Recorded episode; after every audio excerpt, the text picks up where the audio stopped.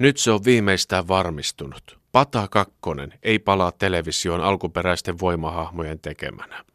Jaakko Kolmonen siirtyi kokkaamaan yläkerran paviljonkiin jo kaksi vuotta sitten ja nyt samaan kyökkiin rekrytoitiin Veijo Vanamo. Pata Kakkosen tunnusmusiikki oli minun lapsuuteni soundtrack.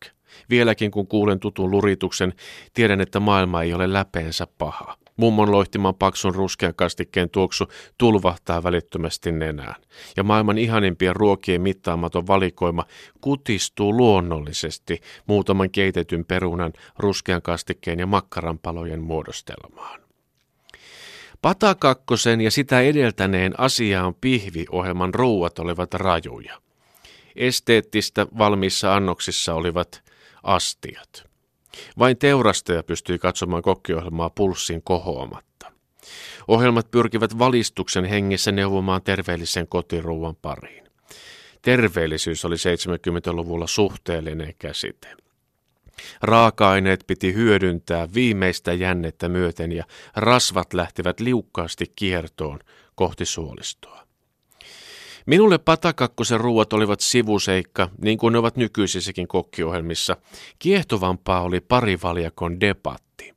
Ukkelit olisivat ihan yhtä hyvin voineet korjata mopoa kameran edessä tai soutaa järvellä rinkiä.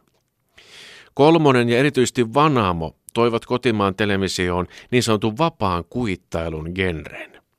Naljailu on hyvin televisionomaista viihdettä ja Kolmonen ja Vanamo olivat ensimmäinen pariairokaksikko, joka sai tähän vapaat kädet ja suut. Miesten ehto kokkiohjelman kuvaamiselle oli alun perinkin se, että saa puhua mitä ruokatorvi suuhun kuljettaa, suodattamatta ja sattumia siivilöimättä.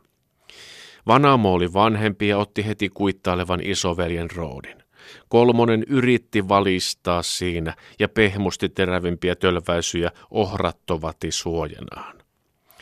Kahden veijarin kemiaa oli kutkuttavaa seurata. Siinä ruokakemiat unohtuivat ja ohjelma muuttui heti kiinnostavaksi. Vanamon väsymättä heittämä läpykkä jaksaa naurattaa vieläkin. Nämä TV-tähdet olivat nykytubettajien edeltäjiä edellä aikaansa.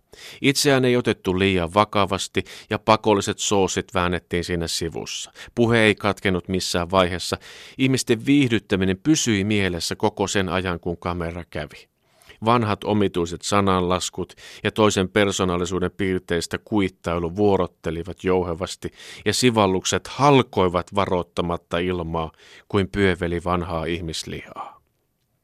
Onhan näitä kokkailevia kumppanuksia ollut televisiossa sen jälkeenkin, mutta mikään niistä ei ole yltänyt samaan autenttisuuteen. Vinoilu on jäänyt puolitiehen, tyrehtynyt viimeistään ohjaajan sanoihin. Komiikka. Komiikka syntyy puhtaimmillaan siinä, kun tilannetta tai juttua viedään riittävän pitkälle. Kun jo tuntuu pahalle, toinen vain jatkaa. Siitä kumpuaa vääjäämätön nauru. Veijo Vanamo oli tässä mestari. Hän jaksoi niin sanotusti grillata, vaikka tehtäisiin kalaruokaa. Toki Vanamo oli menneen aikakauden miehiä, mutta hän oli tarinankertoja iän ikuinen.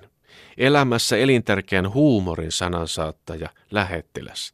Hänessä näki samaan aikaan ruokaa rakastavan ammattilaisen, oman isoisänsä ja lähikaupan arvaamattoman lihakauppiaan. Hän oli lämmin ja pisteliäs, sopivan karvas, mutta ei liian imelä. No nykyajan TV-katsoja saattaa vilkaista Patakakkosen YouTube-pätkää ja arvostella näitä kahta oman aikansa TV-kokkia siitä, että heillä ei ole tatuointeja. Ei yhtään tatuointia. Siksikö ne eivät osaa kokatakaan mitään etnistä?